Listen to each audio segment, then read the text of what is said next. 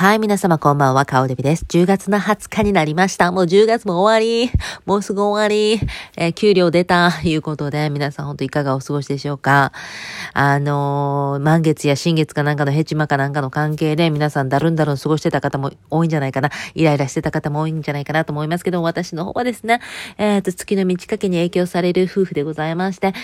大人の大運動会もえー、しっかりと行われまして、大人の大運動会がなんと、えー、2回、えー、1日2回ということでね、とても元気に、あの、過ごしたなということで、そのおかげで私の声の張りも出てますし、やっぱりそれが影響してきますからね、ラジオにもね。ですからやっぱり、あの、大人の大運動会欠かせないなと。そして大人の大運動会をしたことによって、この雨からパッと晴れて虹が出たように私のあの気分もカラッと晴れたわけですよね。で、そこでやっぱ考えたんですね。大運動会、大人の大運動会とうつについて考えてみたんですね。やっぱり大人の大運動会行われないとうつになるんじゃないかなって私の見解からですね、えー、インターネットで調べました。まあ、それは出てくるよね。あそうですね。えー、なんで、この、あ、違う違う違う。えー、大人の大運動会をすることによって、ホルモンが出てくるわけですね。その幸せホルモンと言われるものが出てきていると、えっ、ー、と、そのことについては、えー、セックスと鬱 P9、9ページですね。はい、見てみましょう。私はノートにね、この紹介後でしますからね、ノートを活用術を教えますからね。はい。えー、大人の大運動会をすると鬱っぽさが消える。えー、これっていうのは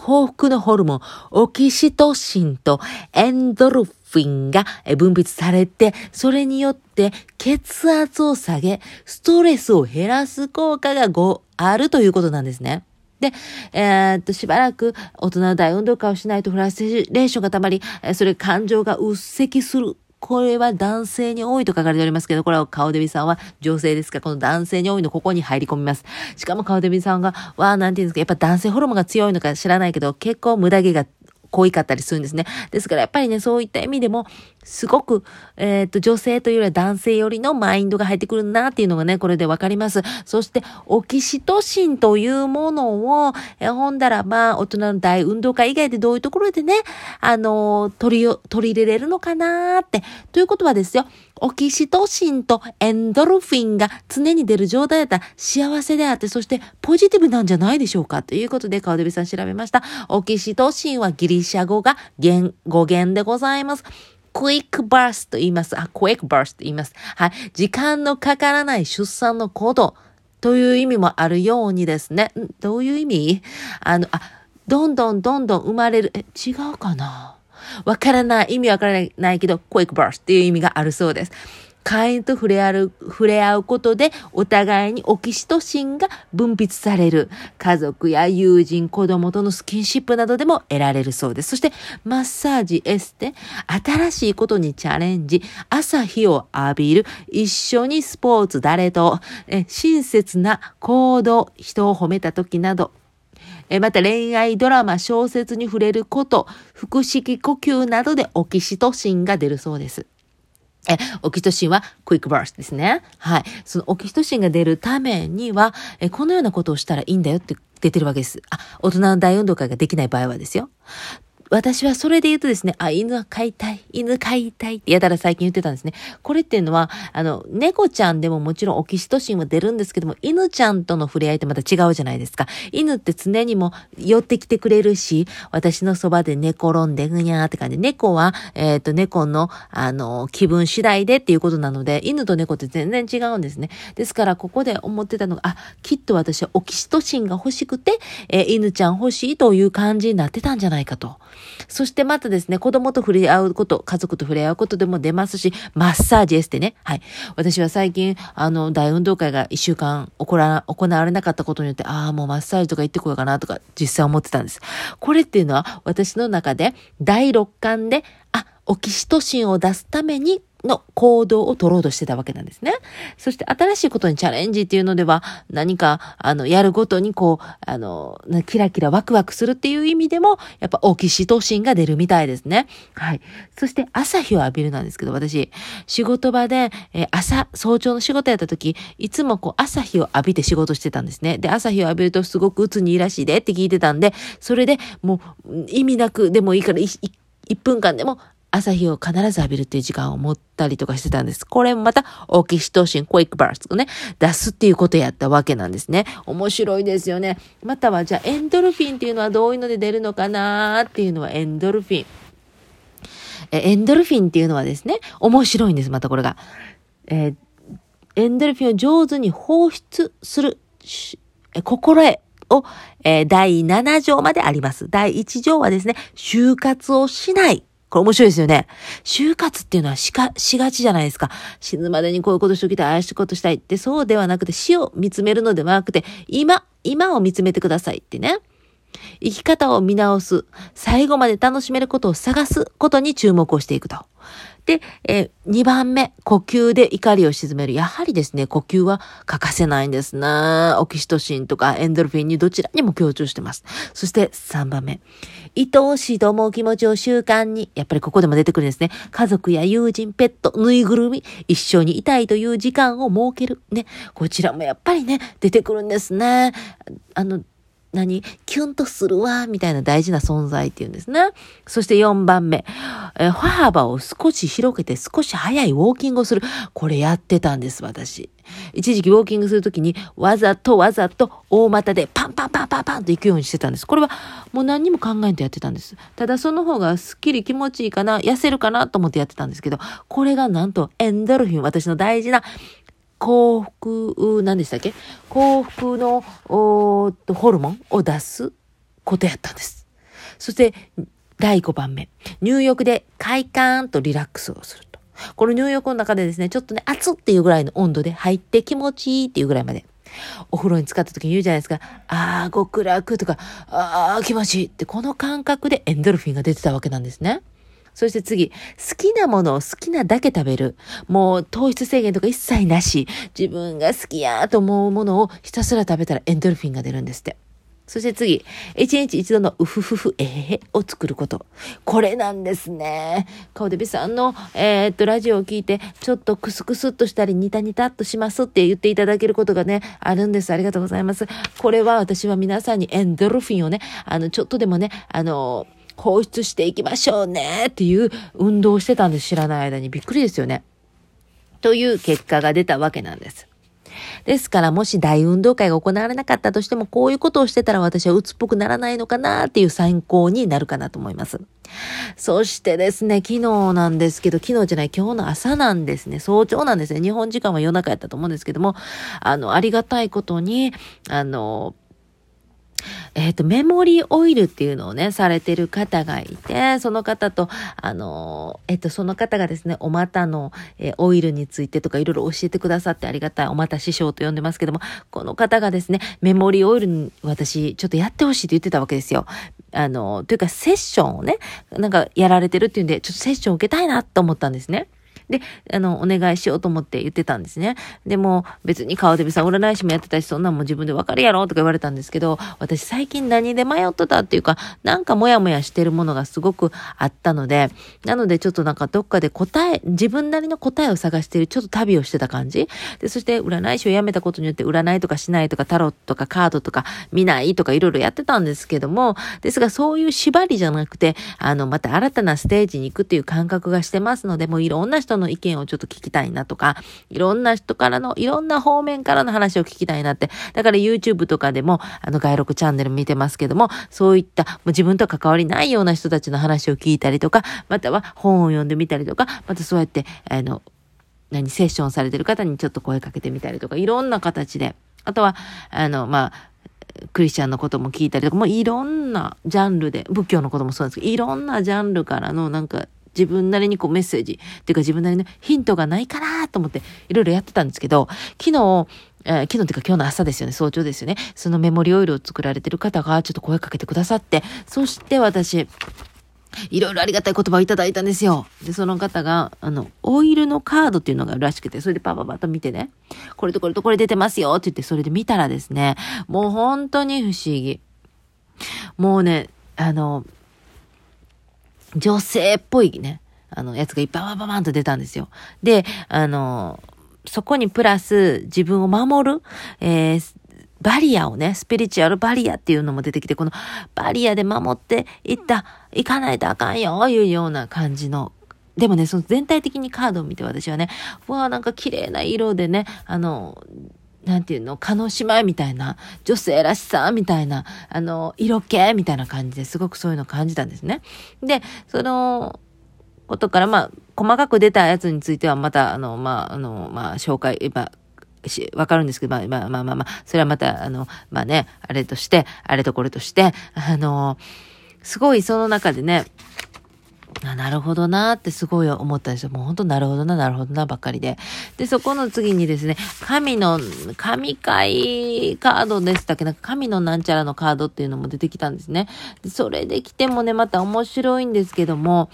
の、その、どこに行った？私メモしてです。神会カードは P2 ページ、はい、P2 ページに来てますね。はい、浄化とか、手放し、えー、で、流れ、の発信とかね、そういうのがいろいろ出てきたんですね。それで、顔でびさんは情報発信する人ですね、と、奉仕のね、心で人を癒す力もあると。けども、いろんな、あの、木もね、他の木も受けやすいので、それを守るとか浄化をしていくっていうのがすごい、あれ生きてるんだね、なんて言われて。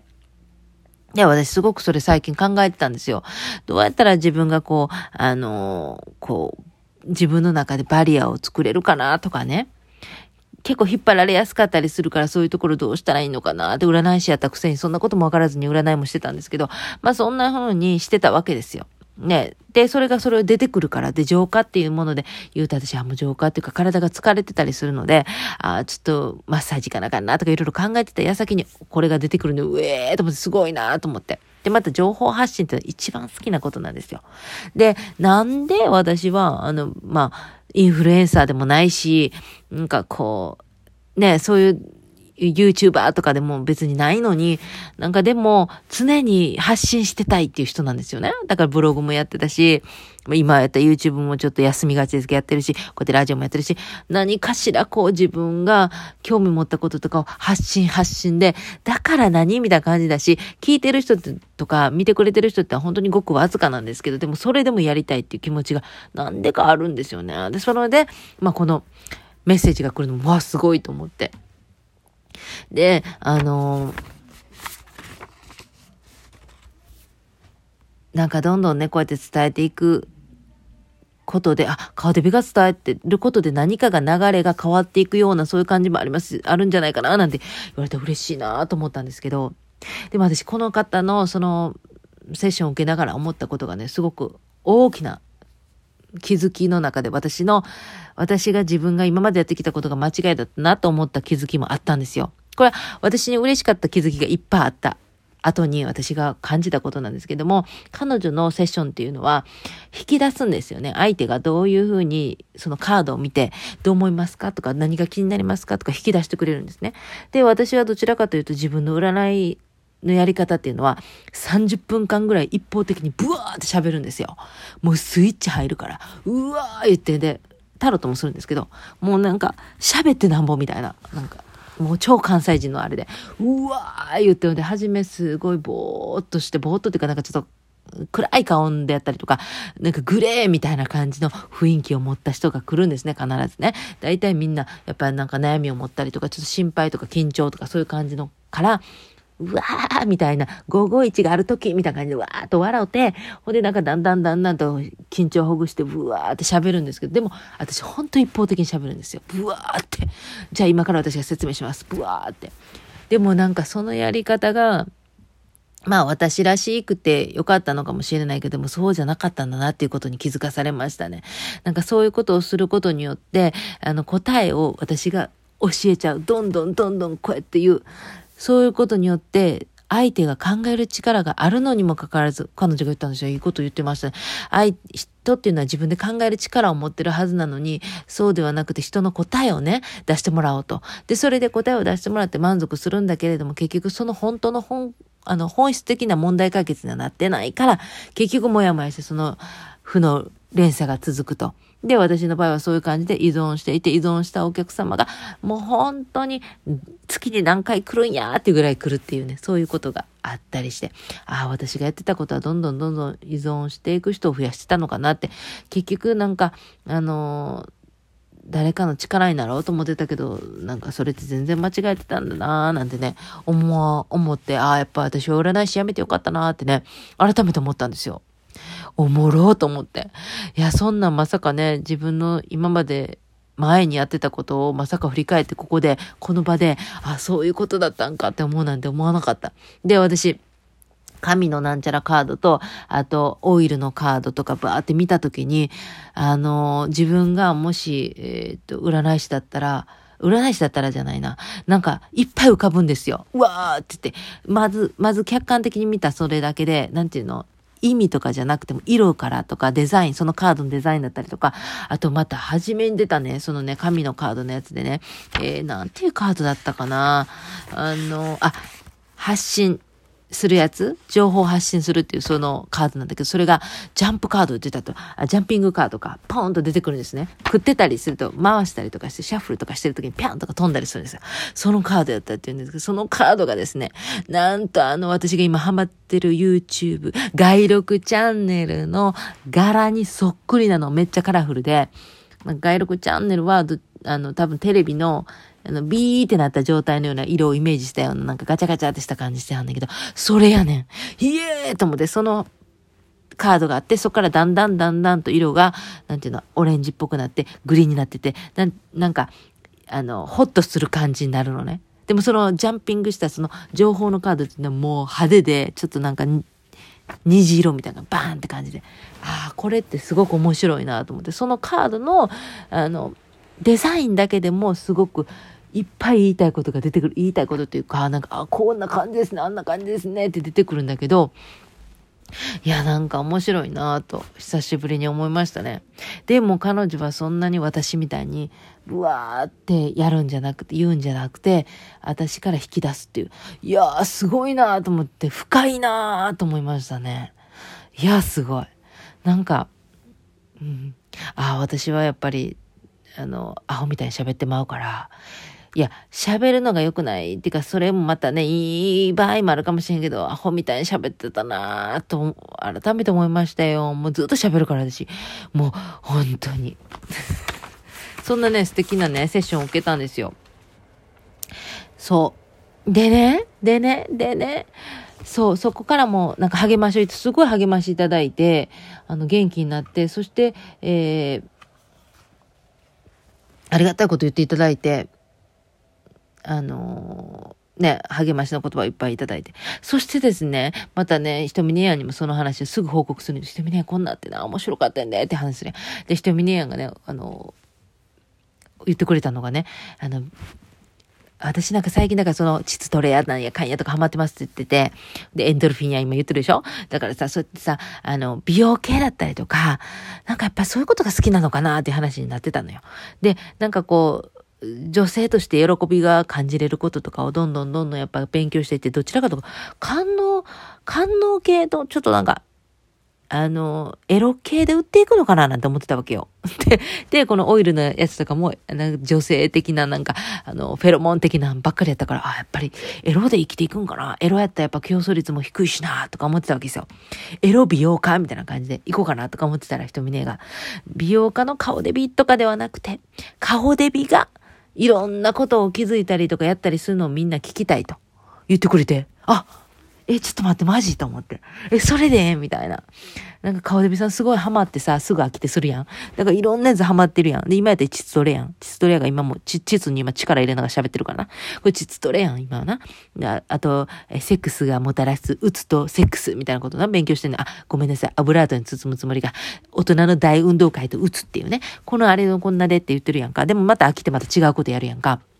そういう、もう、映っていくけども、川出さんが今ハマってることを聞くっていうだけでも楽しいんやって言ってくれて、え、マジですか？ってそんなんでいいんですか？そしたら私めっちゃ楽やん。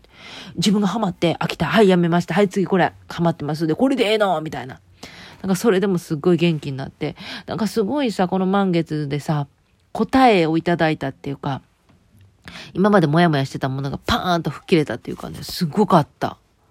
で、不思議なんがよ。そのオイルのセッションのやつも、髪のなんちゃらのやつもそうやねんけど、あの、どちらかというとこう、仕事でも悩んでたから、で、彼女も言ってたんですよ。川出さん仕事でも悩んでるみたいから仕事のカード出てくるかと思ったら全然出てこなかったねって言って、いやんと思って私。マジと思って。確かに仕事は疲れてたんだけど、どちらかというとそこではなくて、なんか、あの、自分としてどうは、どうしていけばいいのかなっていうのを考えたとこだったから、なんか仕事のことは疲れてるんだけども、それはそれってなってたのよ。仕事は仕事と流して、どちらかともっと楽しいものを他に持ってきたいっていうね、感じがあったのよ。で、それでさ、不思議なことにさ、今度さ、昨日と今日で買った本があって、で、昨日買った本も全部読み終わって、で、今日買ったやつは、えー、途中まで読んでるんだけど、小さいノートの活用術っていう本をね、なんか、たまたま買ったんですよ。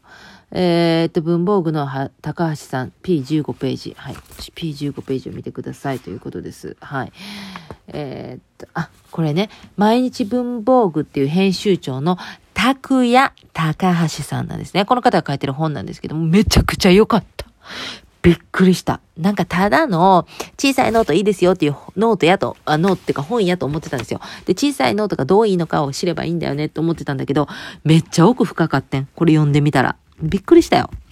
今まで手帳とかでも、あの、半分ぐらいまで来ると、もう疲れて、重たくて使えなかった。なんか気持ちが重たくなって使えなかったりして、で、またノートを買っても、ノート大好きなんですよ。私文房具大好きだから。紙が大好きなのね。で、ノートとか買うんだけど、結局最後まで使い切れなくて、なんか飽きて捨てたりとか、本当にそんなことばっかりしてたんですよ。でも、この拓也、高橋さんは同じこと言ってました。ね、ノートでね、もうなんか使ってもね、はい、あの、達成感が得られなかったりしたんだけど、小さいノートだと最後まで使い切れることがやりやすく、そして達成感が溢れると。で、これはただのノートではなくて、いつも一緒に持ち歩く相棒であり、気軽に相談できる親友にもなると。えー、取りやすい、その専用の定位置を探してあげたりするのも楽しいですよ、なんて書いてあって、ええー、と思って。で、今の時代はね、めっちゃいいなと思ったのは、この方がね、今の時代はね、好きなことやりたいのを定年まで待つ時代ではないと。今やと。で、本業が副業との差が、本業とか副業の差がなくなる。何々が好きな自分。あれもこれもしたい。どのチャンネルもパラレルに満喫したい。そういう方にはもう絶対小さいノートおすすめやでみたいな話なんですよ。ドッカーン私やんと思って。で、私、ひとみねに言われたんですよ。オーバーザムーンでも言ってます。ひとみねが、川辺さんちはもうパラレルワーカーって言うたら、言うて自分で言うたら、言うて、あれもこれもしますせ、言うて言っとって、それが私やって言うたら、言うて、宣言したらって言われたんですよ。まさにこれとリンクするような現象。で、そのパラレルワーカーであり、パラレル、あの、うん、いろんなこと楽しみたいという、やりたいとかね、浮かぶ、イメージが浮かぶ、アイデアが浮かぶ川出さんにとって、この小さいノートが相棒になり、親友になるんです、皆さん。やばない？もう私それだけでもワクワクして。で、そっからですね、私ノートそう持ってたよな。ちっちゃいノート持ってたと思って、MD ノートっていうのね。えメイドインジャパン。これ MD ノートの、えー、手のひらサイズなんです。これが3冊セットで、日本だと550円ぐらいで売ってるんですけど、あの、アメリカなんで、アメリカの多分、紀伊國屋とかそういうとこで買ったと思うんだけど、これ3冊多分15ドルくらいしてんねんけど、でもね、素材がいいの。やっぱりノートってこう私はよ、こう触ってツルツルで気持ちいい。そして書き心地。もうここに尽きるんですね。そして、やっぱりちょっとでも気持ち悪かったら、小さいノートはどんどん、あの、買い替えてくださいって書いてあるんですね。それも面白いでしょで、ルールはないと。ルールを決めると途端にそれを守らなあかんって思って、えー、萎縮してしまって結局枠にはめられると。もうそんな枠は一切いらない。もうルールなんてない。もう自由にノートを使って楽しんだらいいんだって言ってるんですね。でもただこれはもう常に持ち歩いて、あ、気づいたなと思ったら書けるようにしてた方が、もうし、もう楽しくノートを続けれると。そしてちょっとしたことでも日常の些細なことでもメモっておいたことによって、あの、後で見返すこともして面白いと。ね。これはやりたいことがたくさんあって、頭の中から一旦預かってもらう小さいノート。で、またこの高橋さんは言うんです。やりたいことが多くて忘れっぽいと。私と一緒。何や言ったことが忘れた人の名前も覚えられへんかったりとか、その場で、あ、あ、帰った時にメール送りますねって言ったことも後になってすぐ、あの、その人と別れて違うことしたら忘れてしまうと、そういう人はもうすぐこのノートに書くと。これをね、言ってて、この、で、ノートの、面白いなと思ったのが、1ページ目にまず目次を作るんですよ。だからこれまず空白に残しとくの目次と書いて。で、そっからさ、自分でノート書くじゃないですか。こう、好きなように今日は私とお股のオイルの作り方とかいろいろ書いてあんねんな。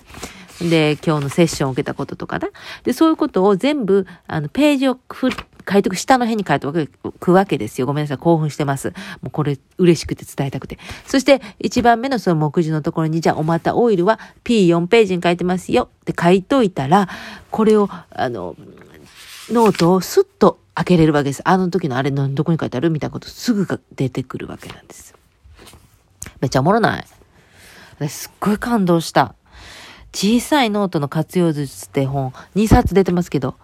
なんかどちらも同じような内容ではあるんですけど、私すっごい感動しちゃったから、あの、2冊買って今読んでるんですけど、めちゃくちゃいいわ。うん。なんか、これだったら続けれるし、しかも、こう、このちっちゃさと軽さ？これが大事なんですよ。だからもう、カバーとかね、かっこいいね、カバー、革のカバーとかつけようとかいろいろとかしたくなるじゃん。で、あと、デコレーションしたいなとかさ。でもそうすると重たくなるから結局ちょっと持ち運びが、あれなんだね。だポケットに入るぐらいのこのちっちゃさで、常に持ち歩く友達なんですよ。これ友達。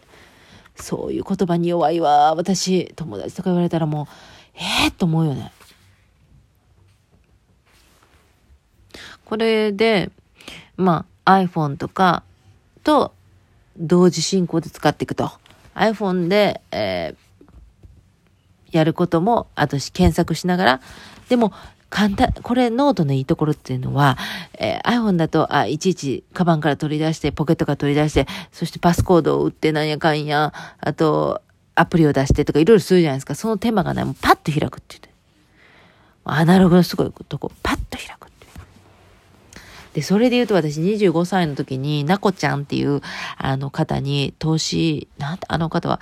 霊媒師みたいな方？あの、霊能者みたいな方で、彼女に見てもらったことがあったんですよ。で、その時に彼女が言ったことが、あなたは人の話を、えー、っと、意見をね、いいことも悪いこともね、何でもいっぱい聞いていきなさいって、そのためにはノートを持ち歩きなさいって、ちっちゃいノートを持ち歩いて、そこに常にいいことも悪いことも気づいたことも、えー、言われたことも全部ね、書けるようなノートを持ってたら、あなたがアメリカ行った時に、それがすっごい力になってくれるよって言われたことがあるんです。すごくない？で、そこ、その時に25歳の時にノートをちゃんと作って、で、言われたこととか書いてるノート今も持ってるんですよ。時々読み返して笑ったりすんだけど。もう大体がさ、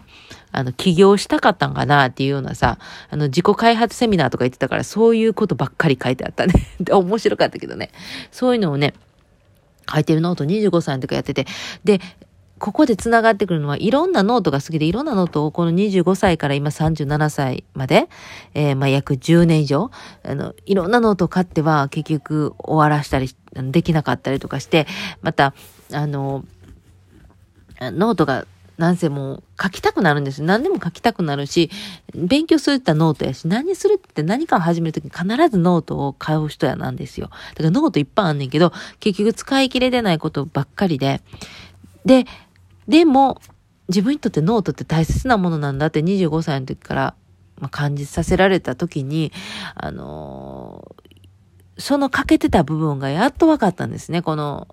小さなノートの活用術の高橋さんの本読んで、あ、なるほど、私はこの小さなノートにして、そして書き心地を、あの、自分の中で大好きなちっちゃいノートを見つけていくことによって、これは私にとって大切な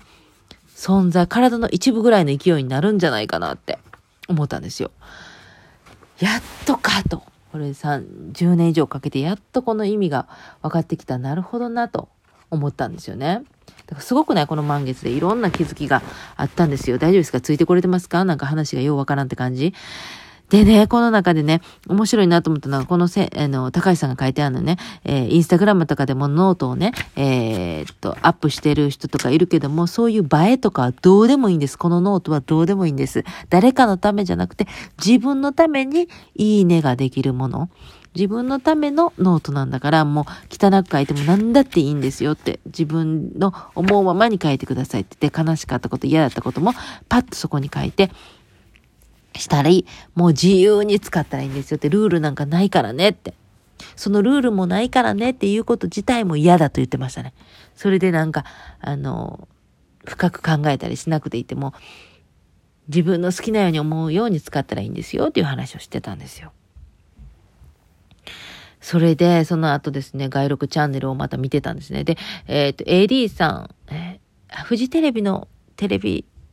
AD さんをやった方。なんか、えー、なんていう方やったかな彼。なんかね、出てたんですよ。YouTuber でもあった、あるんですけど、今活動停止してるそうなんですけど。で、その方のやつなんかいつもさ、サムネは見てたんだけど、ちゃんと見たことなかったですね。で、今日ちょっと見てみようと思って、なんかたまたま見てたら、すっごい感動して。で、その方の回の話は彼の喋り方的になんかちょっと、あのー、苦手なタイプなんかなと私は思ったんだけど、実はすごく、あのー、熱い人で、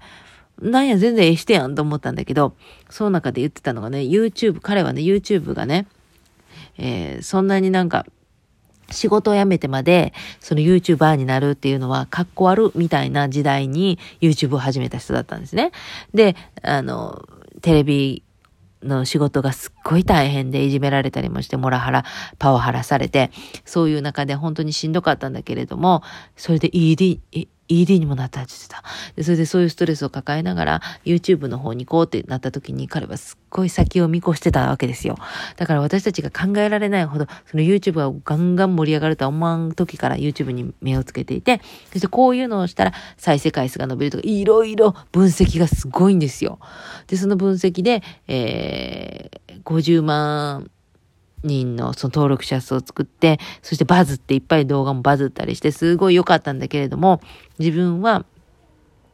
なんか結局、そのテレビの中で嫌やなと思うような番組を結局 YouTube で作ってたことになってたと気づいたんだって。そして自分自身には、